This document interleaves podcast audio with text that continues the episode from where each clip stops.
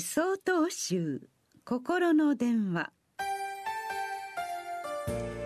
今週は「折り返し」と題して北海道新光寺新女光人さんのお話です。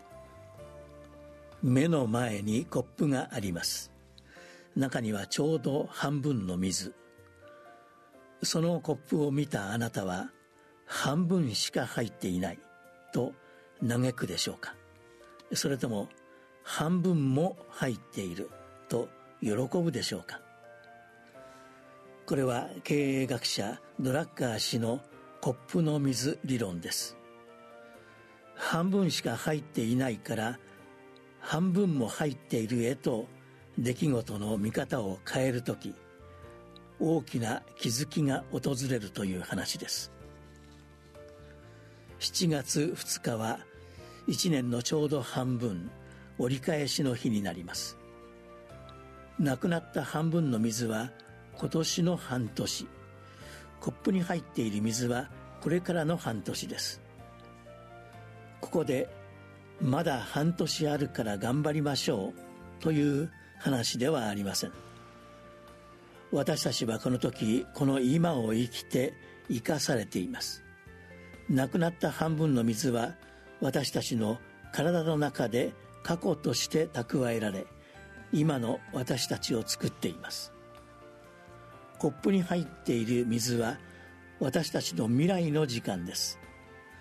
その水を自分が飲むのか誰かに分けるのか決めるのは今の私たちです。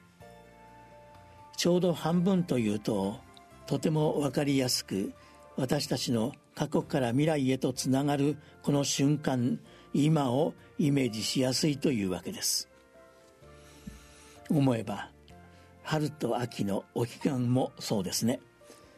一日の昼と夜の長さがちょうどぴったり同じになる。つまりは一日がちょうど半分になる時を自分の生き方を見つめ直す。この瞬間今を大切にするという修行の季節にされたのはご先祖様先人たちの知恵なのでしょう。目の前にちょうど半年の時間がある折り返しの日。私たちは改めてこの今この瞬間をどう生きるのかという先人たちの問いに答える日でもあるのです。7月4日よりお話が変わります。